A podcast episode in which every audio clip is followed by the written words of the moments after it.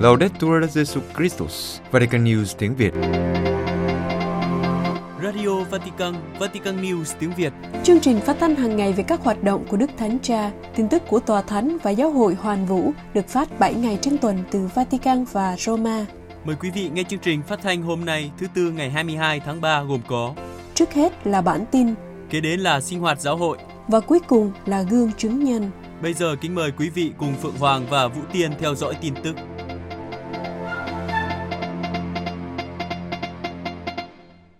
Các giám mục châu Âu nỗ lực hỗ trợ các gia đình đối diện với khó khăn.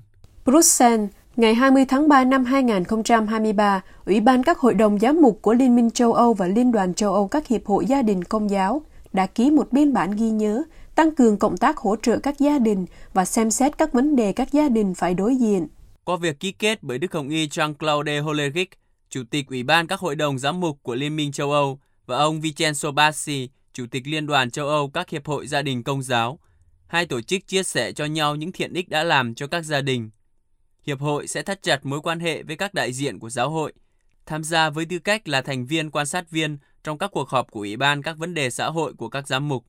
Còn các giám mục sẽ có được kinh nghiệm cơ bản trong lĩnh vực chính sách gia đình do nhiều tổ chức quốc gia, một phần của các hiệp hội cung cấp. Tại buổi ký kết, Đức Hồng Y Holegic tuyên bố, chúng tôi rất biết ơn về sự phục vụ mà các hiệp hội mang lại cho các giáo hội châu Âu. Không phải ngẫu nhiên mà thỏa thuận này đã đạt được trong tiến trình thượng hội đồng. Cùng nhau, trong bối cảnh của một xã hội phân mảnh và chủ nghĩa cá nhân đang gia tăng, chúng tôi mong muốn đóng góp cho công ích. Điều cần thiết là hỗ trợ các gia đình và xem xét các vấn đề mà họ phải đối diện. Về phần Chủ tịch Liên đoàn, ông Vincenzo Bassi bày tỏ, bản ghi nhớ này là một ví dụ về tính cách các mục tử, các gia đình Kitô và các hiệp hội gia đình có thể cùng nhau đồng hành và hợp lực để tìm ra những cách thức mới nhằm truyền đạt vẻ đẹp của gia đình, cũng như kêu gọi các tổ chức châu Âu xem xét chức năng cơ bản của gia đình là khối xây dựng tương lai. Bản ghi nhớ thể chế hóa sự hợp tác năng động trong những năm qua của hai tổ chức, với kết quả là các tài liệu và sự kiện chung. Như sự kiện gần đây, hai bên đã suy tư chung về vai trò của người cao tuổi trong thời kỳ thay đổi nhân khẩu học và sự kiện về chiến lược chăm sóc châu Âu. Đức Hồng Y Parolin sẽ không có ngoại giao nếu không kiên nhẫn. Roma, Đức Hồng Y Pietro Parolin, quốc vụ khanh tòa thánh khẳng định với các nhà báo hôm Chúa Nhật vừa qua tại một nhà thờ Roma rằng cần phải áp dụng ngoại giao thương xót, một ngoại giao kiên nhẫn, bởi vì sẽ không có ngoại giao nếu không có sự kiên nhẫn. Trong cuộc phỏng vấn, Đức Hồng Y tái khẳng định điều Ngài đã nói cách đây một tuần. Theo đó, ngoại giao thương xót phải được áp dụng hiệu quả hơn, bởi vì nó là ngoại giao duy nhất có thể đưa ra câu trả lời cho những vấn đề lớn của thế giới ngày nay. Ngài nói, ngoại giao thương xót mời gọi chúng ta không bao giờ thất vọng về con người, cần phải nghĩ rằng mọi người, mọi dân tộc đều có thể thay đổi để trở nên tốt hơn. Do đó, cần phải tin tưởng mọi người để những nguồn lực tốt nhất thực sự được khơi dậy nơi mỗi người và giúp thay đổi thực tế. Đi từ khẳng định của Đức Cố Hồng Y Casaroli, nguyên quốc vụ khanh tòa thánh, về ngoại giao của tòa thánh là ngoại giao kiên nhẫn. Phóng viên hỏi Đức Hồng Y Parolin về điều này, và Ngài khẳng định, chắc chắn, không có kiên nhẫn thì không có ngoại giao, bởi vì đó là nghệ thuật của những nỗ lực nhỏ, có lẽ không mang lại kết quả ngay lập tức. Vì lý do này cần phải rất kiên nhẫn, bởi vì kết quả không đến ngay lập tức. Vì thế, chúng ta không được nản lòng và tiếp tục đặt những dấu hiệu nhỏ sẽ đem lại kết quả vào ngày mai. Liên quan đến câu hỏi sự khác biệt của ngoại giao Vatican với các thực thể khác, Đức Hồng Y cho biết, ngoại giao tòa thánh không gắn liền với một quốc gia, nhưng gắn liền với một thực tế của luật quốc tế. Tòa thánh vốn không có lợi ích chính trị, kinh tế, quân sự, nhưng phục vụ trong tư cách của giám mục Roma là mục tử của giáo hội phổ quát. Do đó, tòa thánh có một chức năng giáo hội rõ ràng, là một trong những công cụ hiệp thông giữa giáo hoàng và các giám mục và hợp tác trong việc đảm bảo tự do của các giáo hội địa phương đối với chính quyền dân sự. Tòa thánh còn có đặc tính dấn thân bảo vệ phẩm giá và các quyền cơ bản của mọi người, bảo vệ những người nhỏ bé yếu đuối, hoạt động vì sự sống trong mọi giai đoạn, thúc đẩy hòa giải và hòa bình qua đối thoại, ngăn chặn và giải quyết các xung đột, hỗ trợ sự phát triển toàn diện để truyền bá tình huynh đệ phổ quát. Tòa Thánh tin tưởng vào tầm quan trọng của các tổ chức quốc tế, trước hết là Liên Hiệp Quốc, và kiên định với ý tưởng và phương pháp của chủ nghĩa đa phương. Theo Đức Hồng Y, giáo hội có thể kiến tạo hòa bình bằng sứ điệp tin mừng, Chủ đề hòa bình xuyên suốt tin mừng từ đầu đến cuối. Khi Chúa Giêsu sinh ra, các thiên thần báo tin bình an dưới thế cho người thiện tâm, cho đến bữa tiệc ly, Thầy ban bình an của Thầy cho các con. Giáo hội là người bảo vệ và chứng nhân bình an của Chúa Giêsu. Quốc vụ khanh tòa thánh còn nhấn mạnh rằng, mặt khác, hiệp ước về tình huynh đệ nhân loại rất quan trọng đối với hòa bình, bởi vì nó là con đường cụ thể. Qua đó, hòa bình được xây dựng, tình huynh đệ được xây dựng khi chúng ta ý thức chúng ta là một gia đình duy nhất, có Thiên Chúa là cha và tất cả chúng ta đều là anh chị em. Do đó, chúng ta đối xử với nhau như vậy và có khả năng chấp nhận, hiểu biết và cộng tác với nhau. Các tổ chức Kitô ở Anh phê bình chính phủ tăng chi tiêu quân sự, giảm viện trợ. London, các tổ chức viện trợ của các giáo hội Kitô Anh bày tỏ thất vọng mạnh mẽ đối với ngân sách mùa xuân của chính phủ vì ưu tiên chi tiêu quân sự hơn viện trợ nhân đạo cho các nước đang phát triển. Tuần trước, ông Jeremy Hunt, Bộ trưởng Tài chính đã trình bày ngân sách trước Hạ viện. Theo đó, trong 5 năm tới, tăng ngân sách quốc phòng thêm 11 tỷ bảng Anh, tức gần 2,25% tổng sản phẩm quốc nội GDP. Trước đó, vào năm 2020, anh đã giảm viện trợ nước ngoài từ mục tiêu của Liên Hợp Quốc là 0,7% xuống còn 0,55% tổng thu nhập quốc dân cho chi tiêu trong nước vì đại dịch. Theo cơ quan công giáo về phát triển hải ngoại của Hội đồng Giám mục Anh và xứ Wales, việc chi thêm 11 tỷ bảng Anh cho quân đội là không thể tha thứ khi ở Đông Phi, hàng triệu người đang phải đối diện với nạn đói. Christian Aid, tổ chức đại kết Bắc Ái Kitô hỗ trợ các nước đang phát triển, cũng lên tiếng phê bình mạnh mẽ. Đại diện tổ chức nói rằng, từ xung đột đến biến đổi khí hậu, hơn bao giờ hết, các cộng đồng nghèo và dễ bị tổn thương nhất đang phải đối diện với nhiều khó khăn. Tuy nhiên, lại một lần nữa, ngân sách này lại thất bại trong việc cung cấp tài chính cần thiết. Khoản viện trợ không chỉ bị các cơ quan chính phủ khác làm cạn kiệt, nhưng còn làm mất tập trung giải quyết nghèo đói và các nguyên nhân của nó. Trong thư ngỏ tới chính phủ vào ngày 14 tháng 3, các tổ chức Bắc Ái Kitô kêu gọi chính phủ hành động nhiều hơn cho Đông Phi, nơi hàng triệu người đang sống trong tình trạng mất an ninh lương thực ở mức độ khủng hoảng do biến đổi khí hậu và chiến tranh. Các tổ chức nhấn mạnh rằng cam kết hiện tại của Vương quốc Anh trị giá 156 triệu bảng cho khu vực này thấp hơn 80% so với cam kết được cung cấp trong đợt hạn hán cách đây 6 năm.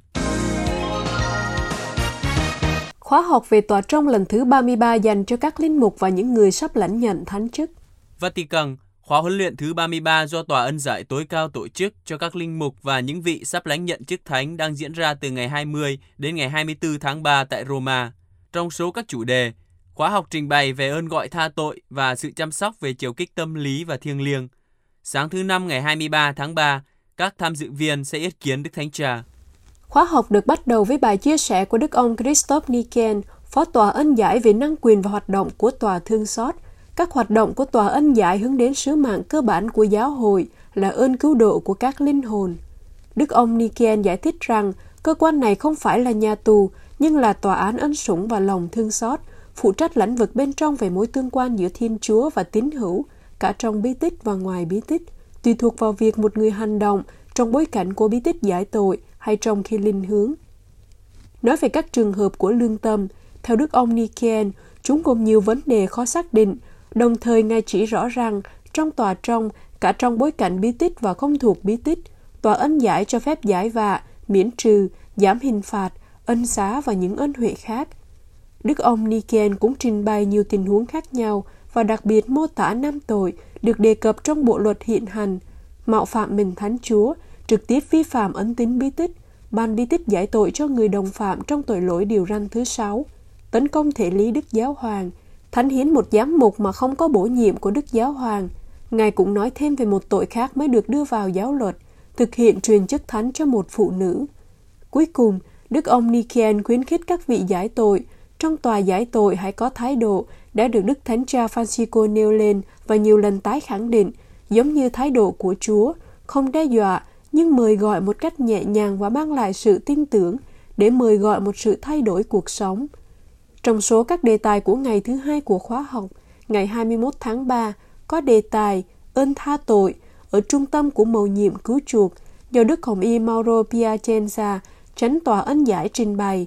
Trong khi đó, Gianluca Ferrari thừa sai lòng thương xót, xác định đâu là lối tiếp cận thích hợp trong tòa giải tội. Giáo hội Ireland tổ chức năm ơn gọi để thúc đẩy ơn gọi linh mục. Ireland, Trước sự suy giảm mạnh về ơn gọi tại các chủng viện và số linh mục ngày càng lớn tuổi, giáo hội tại Ireland phát động năm ơn gọi để thúc đẩy ơn gọi linh mục tại các giáo phận. Năm ơn gọi sẽ khai mạc vào ngày 30 tháng 4, nhân kỷ niệm 60 năm ngày Thánh Phaolô 6 thành lập Ngày Thế giới cầu nguyện cho ơn gọi vào năm 1963. Năm ơn gọi này sẽ kéo dài đến tháng 4 năm 2024 với chủ đề Hãy mạo hiểm vì Chúa Kitô. Chủ đề đã được Hội đồng ơn gọi của Hội đồng Giám mục Ireland công bố tại Trung viện Quốc gia ở Học viện Thánh Patrick ở Minot vào ngày 7 tháng 3 vừa qua. 26 giáo phận của giáo hội Ireland đang thực hiện những thay đổi cơ bản về cấu trúc, bao gồm quan hệ đối tác với các giáo sứ và nâng cao vai trò của giáo dân để bù đắp cho việc thiếu hụt linh mục. Vào tháng 7 năm ngoái, Đức Tổng giám mục Francis Duffy đã nói với cộng đoàn tại nhà thờ Đức Maria ở Westport thuộc Tổng giáo phận Troam rằng Tôi đề nghị anh chị em hãy nhìn vào linh mục của mình. Ngài có thể là người cuối cùng trong hàng dài các linh mục thường trú và có thể không được thay thế.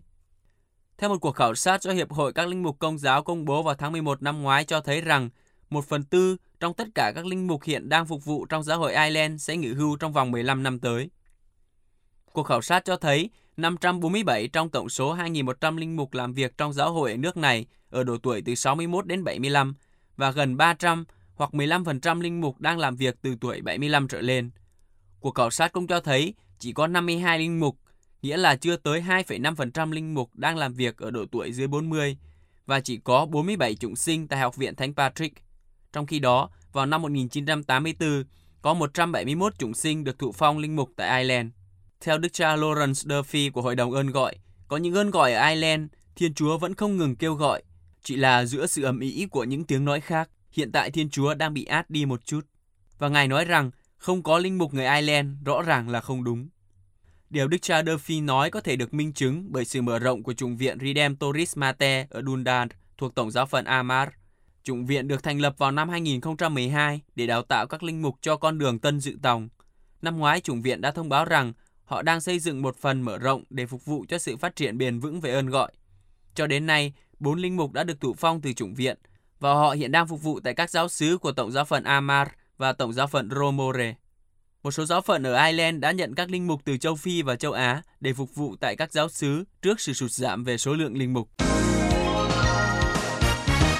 Thượng phụ chính thống Hy Lạp lên án vụ tấn công vào nhà thờ mộ Đức Maria ở Jerusalem.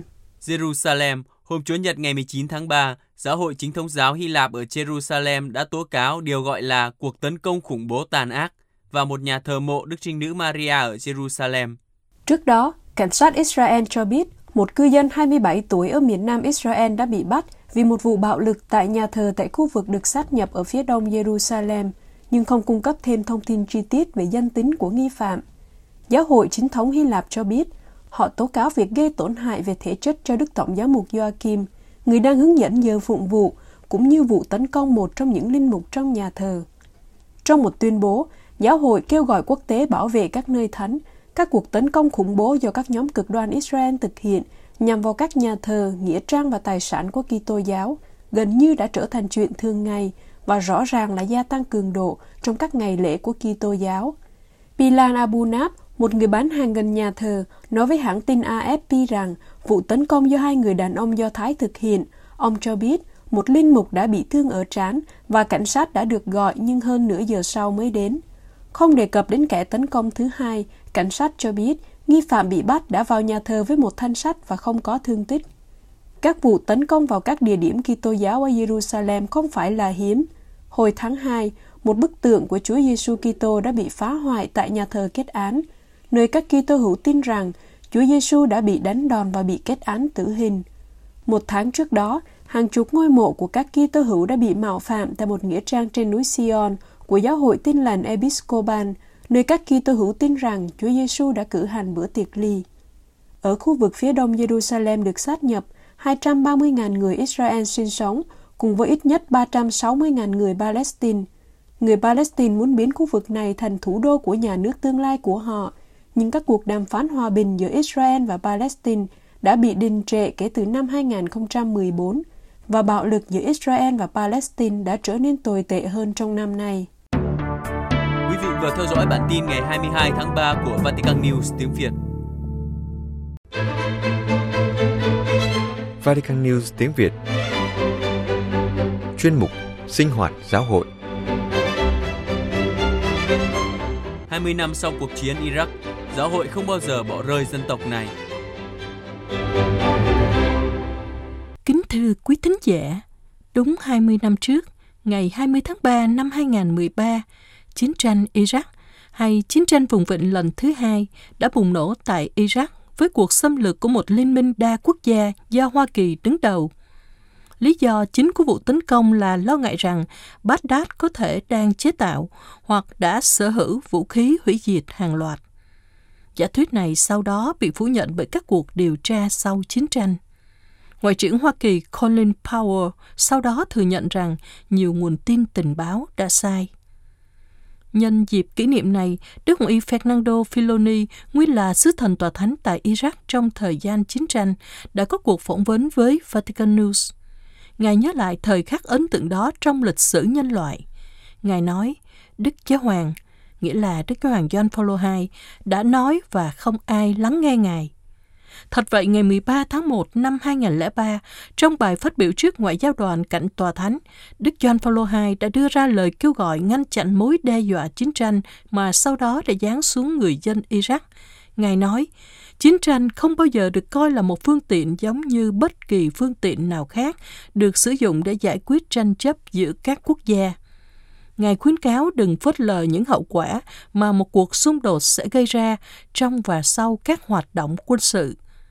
Lời kêu gọi cũng được nhắc lại trong buổi đọc kinh truyền tin ngày 16 tháng 3 sau đó, khi đối mặt với những hậu quả khủng khiếp mà một chiến dịch quân sự quốc tế sẽ gây ra cho người dân Iraq và cho sự cân bằng của toàn bộ khu vực Trung Đông, vốn đã đau khổ rất nhiều, cũng như đối với những chủ nghĩa cực đoan có thể xảy ra. Ngài nói với thế giới, vẫn còn thời gian để đàm phán, vẫn còn chỗ cho hòa bình, không bao giờ là quá muộn để hiểu nhau và tiếp tục đàm phán. Trong cuộc phỏng vấn, Đức Hồng Y Feloni đã nhớ lại tình cảnh của Iraq khi cuộc chiến xảy ra và tình trạng vô chính phủ sau chiến tranh với một trong những hậu quả là sự ra đời của nhóm nhà nước Hồi giáo ISIS. Về chuyến viếng thăm của Đức Thánh Cha Francisco, Đức Hồng Y nói rằng Đức Thánh Cha đã mở ra những cánh cửa và cho thấy rằng có thể đối thoại. Kính mời quý vị nghe bài phỏng vấn Đức Hồng Y Feloni. Thưa Đức Hồng Y, vào ngày 20 tháng 3 năm 2003, Hoa Kỳ đã bắt đầu can thiệp quân sự vào Iraq. Ngài đã ở đó hàng tháng trời và nhìn thấy chiến tranh đang đến. Ngài đã trải nghiệm tất cả những điều này như thế nào? Thực tế của cuộc xung đột này là gì? Cảm giác của tất cả chúng tôi, những người ở Iraq, đó là một sự chết chóc, nghĩa là chúng tôi không thể làm gì khác ngoài việc nghe những quyết định từ bên trên. Những điều có thể dẫn đến chiến tranh và chúng tôi chỉ là nạn nhân. Chúng tôi đã phải gánh chịu nó. Đây là nhận thức của những người tôi đã gặp. Tất cả họ đều chờ đợi điều gì sẽ xảy ra. Không ai biết chiến tranh sẽ ra sao, bom đạn, đụng độ, chuyện gì sẽ xảy ra. Người ta tích trữ gạo, bánh mì, nhưng không ai biết chính xác nó sẽ kết thúc như thế nào và làm thế nào để đối phó với các cuộc ném bom mà chúng tôi không biết chúng sẽ xảy ra ở đâu, như thế nào hoặc khi nào. Vì vậy, người dân đã không còn hy vọng cho hòa bình. Tất cả các khả năng đã biến mất. Đức Giáo hoàng Gioan Paulo II đã nói và không ai lắng nghe ngài. Liên Hiệp Quốc đã đứng về phía ủng hộ chiến tranh. Ở châu Âu, có nhiều ý kiến khác nhau về chiến tranh – nhưng quyết định đã có vài ngày trước đó ở Azores giữa Tổng thống Bush và Thủ tướng Asna và sau đó là Thủ tướng Blair của Anh, những người đã quyết định cách thức và thời điểm tấn công. Chúng tôi chỉ là nạn nhân của thực tế này. Về phía giới lãnh đạo Iraq đã có thiện trí, ít nhất họ đã luôn bày tỏ với tôi ý định có thể đối thoại. Nhưng họ chỉ yêu cầu một điều, chúng ta không được hạ bệ sỉ nhục các lãnh đạo. Sau đó chúng ta có thể thương lượng mọi thứ Điều này cũng không được chấp nhận. Và người dân đã chỉ chờ đợi cuộc chiến bắt đầu. Vâng, chúng tôi đã sống với sự chờ đợi của số phận về vụ đánh bom đầu tiên xảy ra trong thời gian từ đêm 19 đến 20 tháng 3 và nhắm vào các tòa nhà của chính phủ, đồng thời đánh trúng các đường dây liên lạc. Điện thoại ngay lập tức bị hỏng, không còn khả năng liên lạc. Sau đó, cuộc xâm lược cũng bắt đầu ở miền nam Kuwait. Đúng vậy, quân đội của Saddam đã được triển khai nhưng ưu thế của hoạt động quân sự đã đánh tan tất cả các tuyến phòng thủ được triển khai. Phần Đức Hồng Y với tư cách là sứ thần đã chọn ở lại để đồng hành với người dân. Vì sao Ngài lại có sự lựa chọn này và Ngài có thể đồng hành với người dân như thế nào? Chúng tôi, với tư cách là cơ quan ngoại giao của Tòa Thánh, đang ở nhiều nơi vì hòa bình, để đảm bảo quyền tự do của giáo hội, để gần gũi với các Kitô hữu của chúng ta, để thể hiện tình liên đới của Đức Giáo Hoàng với tất cả các giáo hội này, dù là thiểu số hay đa số. Sứ thần ở đó để đại diện cho Đức Thánh Cha. Đức Gioan Phaolô II đã nhiều lần bày tỏ sự gần gũi với người dân Iraq, bất chấp những gì đã được nói ở nhiều quốc gia. Không phải tất cả mọi người đều chống lại Iraq. Giáo hội chống lại chiến tranh và ủng hộ người dân Iraq. Các vấn đề khác có thể được chúng ta thảo luận. Do đó, quý vị đã ở lại vì tình liên đới. Đúng, chúng tôi đã ở đó để thể hiện sự liên đới này. Và tôi có thể nói rằng, không chỉ có sứ thần, giám mục, linh mục, tu sĩ, tất cả mọi người đều ở lại. Có thể có nhiều gia đình phải rời khỏi Baghdad, có người tìm mọi cách để ra đi. Nhưng điều này cũng dễ hiểu khi họ có trẻ em và người già. Thật ra người dân cũng vẫn luôn ở lại đó. Sau đó các Kitô hữu bắt đầu xuất cư. Vì vậy sứ thần, người đại diện cho Đức Thánh Cha, cũng cần phải ở lại với các Kitô hữu, các linh mục, các giám mục. Điều này luôn được cả người dân và chính quyền Iraq đánh giá cao. Sau một vài tháng, chính quyền đã mất quyền lãnh đạo. Chúng ta đã chứng kiến sự sụp đổ của Saddam Hussein. Sau đó là những năm rất khó khăn với sự đối đầu giữa người Hồi giáo Shiite và người Sunni và khó khăn trong việc tìm kiếm một chính quyền ổn định. Saddam Hussein là một người Sunni và thiểu số Hồi giáo Sunni, một thiểu số mạnh mẽ đã nắm giữ quyền lực. Người Hồi giáo Shia thì không. Ngược lại, họ đã bị áp bức đặc biệt ở vùng Trung Nam. Vì vậy, khi chế độ Saddam sụp đổ, điều đầu tiên là người Shia nắm quyền. Vì vậy, giữa những đồng minh chiến thắng và hạ bệ, quyền lực của chế độ và những người khác không biết sẽ hành động như thế nào. Tình trạng vô chính phủ ngự trị. Ngày nào cũng có những cuộc tấn công, không phải quân sự, mà bởi những kẻ cố gắng nắm quyền hoặc lợi dụng để cướp bóc. Đó là thời kỳ của những đám cháy lớn, của những nạn nhân. Hỗn loạn, không ai biết ai lãnh đạo. Quân đội, cảnh sát biến mất, không có bất cứ chính quyền nào để kiểm soát. Mọi người đều nhớ đến các cuộc cướp bóc ở các bộ, ngoại trừ một bộ được kiểm soát ngay lập tức, đó là dầu mỏ. Tôi nhớ rất rõ một trong những điều khủng khiếp nhất là cuộc cướp bóc các viện bảo tàng, nơi hàng ngàn tác phẩm nghệ thuật biến mất. Ngay cả quân đội Mỹ cũng lấy chúng đi, và thực tế là sau đó chúng được tìm thấy trong ba lô của họ. Đám cháy ở thư viện Baghdad rộng lớn cũng rất khủng khiếp. Trong 2 đến 3 ngày, trời mưa cho bụi trên thành phố.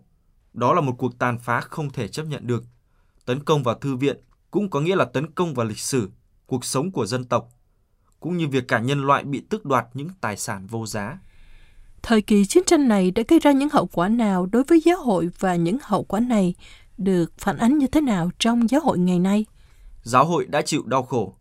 Đó là lần đầu tiên có nhiều vị tử đạo, nhiều vụ giết người, nhiều vụ nổ bên trong hoặc trước nhà thờ. Các tín hữu của chúng ta nằm trong số những người đầu tiên bị nhắm mục tiêu.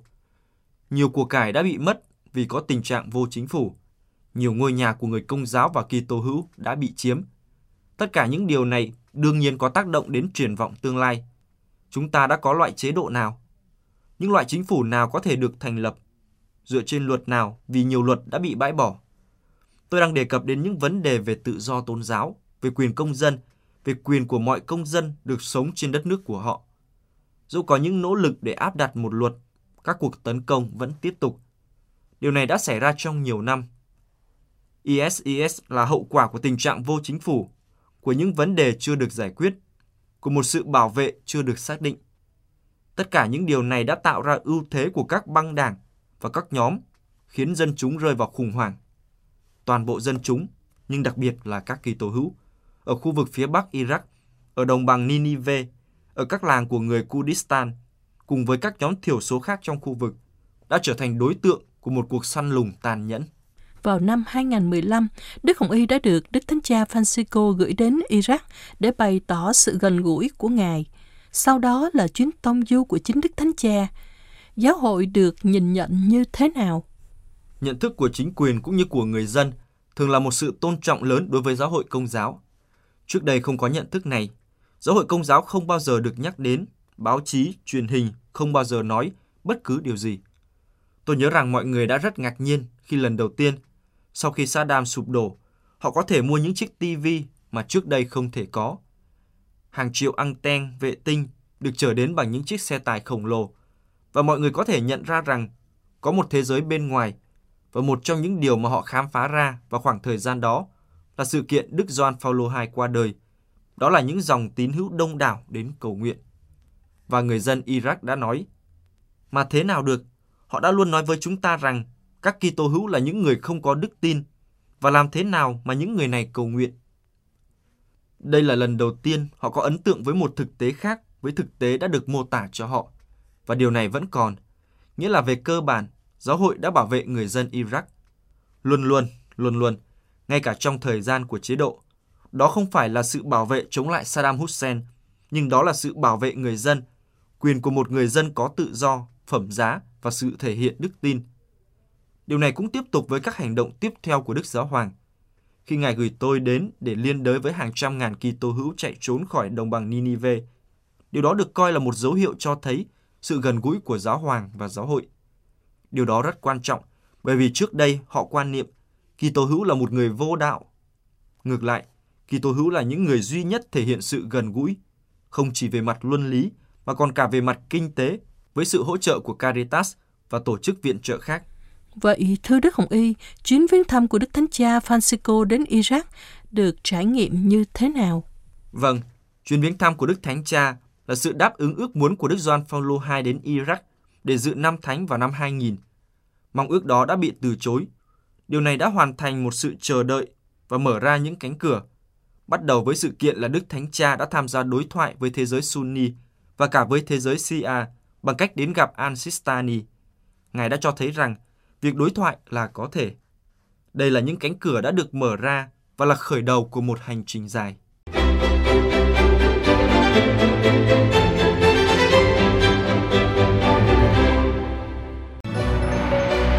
Vatican News tiếng Việt Chuyên mục Gương chứng nhân Hoạt động bảo vệ sự sống của cha Sơn Goff ở Anh Quốc Ngày 16 tháng 2 vừa qua, hai người công giáo Anh đã được tòa án tha bổng về những cáo buộc liên quan đến việc cầu nguyện bên ngoài một phòng khám phá thai ở Birmingham, nước Anh. Một trong hai người được trắng án là cha Shin Wow của Tổng giáo phận Birmingham. Trước đó, ngày 9 tháng 2, cha Wow đứng gần phòng khám phá thai này cùng với tấm bảng có hàng chữ cầu nguyện cho tự do ngôn luận. Ngay sau đó, Trang bị cảnh sát bắt và bị buộc tội không tôn trọng lệnh bảo vệ không gian công cộng. Ngoài ra, cha còn bị buộc tội liên quan đến hàng chữ được dán trên chiếc xe của cha đầu gần đó với hàng chữ màng sống của thai nhi quan trọng. Lệnh bảo vệ không gian công cộng áp dụng cho trường hợp người có hành vi chống xã hội, ngăn cản người khác sử dụng không gian công cộng, nhưng cảnh sát đã bắt cha và ghép vào tội danh trên. Vì thế, tại phiên tòa xét xử trong ngày 16 tháng 2, trước những phân tích rõ ràng của luật sư đối với hành vi cầu nguyện, một biểu hiện ôn hòa nơi công cộng của cha Gao, cùng các chứng cứ đưa ra, cha không thể bị kết tội là đã vi phạm lệnh này. Thẩm phán đưa ra bản án đã khẳng định mọi cáo buộc chống lại cha Wow đều phải bãi bỏ. Sau phiên tòa, cha Wow chia sẻ, Tôi lớn lên trong một gia đình công giáo, nhưng tôi chỉ bắt đầu cầu nguyện khi lên 10 tuổi. Đó cũng là lúc tương quan của tôi với Chúa bắt đầu phát triển và tôi nhận ra lời mời gọi của Chúa dẫn thân trong đời sống linh mục. Năm 23 tuổi, mặc dù chưa cảm thấy chắc chắn, tôi vẫn quyết định xin vào chủng viện. Thế nhưng, ngay sau khi gia nhập, tôi xác tín đây chính là con đường Chúa dành cho tôi. Là linh mục tất nhiên phải bảo vệ sự sống, Tuy nhiên, đối với cha Wow, vấn đề phá thai còn là vấn đề cá nhân, cha giải thích. Tôi được thụ thai trong hoàn cảnh bạo lực, nhưng mẹ tôi đã chọn sự sống cho tôi. Tôi sinh ra trong hoàn cảnh khiến tôi không thể coi thường hồng ân sự sống của mình. Tất cả những điều này đã thôi thúc cha dành phần lớn sứ vụ linh mục để hỗ trợ những phụ nữ có hoàn cảnh khó khăn, đặc biệt những bà mẹ đang mang thai. Cha nói, qua công việc của tôi với Raquel Svine, một mục vụ hỗ trợ những người bị ảnh hưởng bởi tổn thương tinh thần do phá thai. Tôi đã có thể tận mắt chứng kiến sự đau lòng khi phá thai, nhưng sau đó cũng có hy vọng được chữa lành. Cha Wow luôn cảm thấy có trách nhiệm đối với cuộc sống của những người này. Và đó là điều thúc đẩy cha gắn bó với chính nghĩa bảo vệ sự sống, mặc dù gặp nhiều khó khăn. Cha nói, tôi đã bị đe dọa, bị bắt giữ, bị thẩm vấn và bị buộc tội hình sự vì đã cầu nguyện trong thinh lặng cho sự sống. Tôi cảm nhận, tại thời điểm này, tôi được kêu gọi bảo vệ sự sống một cách quyết liệt hơn. Tôi nhất quyết bảo vệ quyền tự do ngôn luận và quyền cơ bản của con người đối với sự sống của tất cả, sinh ra và chưa sinh ra. Tôi đứng vững trong xác tín bắt nguồn từ đức tin công giáo. Tôi cảm thấy bình an trong suốt quá trình đấu tranh này. Cha nói thêm, phán quyết trắng án mà cha nhận được từ tòa xác nhận rằng cầu nguyện không bao giờ có thể là một tội, trong khi tiến tới khả năng hợp pháp hóa các khu vực kiểm duyệt trên toàn quốc. Đây thực sự chỉ là khởi đầu của vấn đề. Theo cha, mọi người đều có quyền suy nghĩ, cầu nguyện và hoạt động ôn hòa theo đức tin ở nơi công cộng. Khi cầu nguyện tại trung tâm phá thai, cha hy vọng câu chuyện của cha sẽ giúp góp phần công nhận một xã hội tự do, không bị kiểm duyệt những suy nghĩ hoặc những biểu hiện ôn hòa, đồng thời mở đường cho một thế giới nơi tất cả sự sống đều được bảo vệ và tất cả phụ nữ và gia đình của họ được hỗ trợ để đón nhận sự sống trên thế giới này.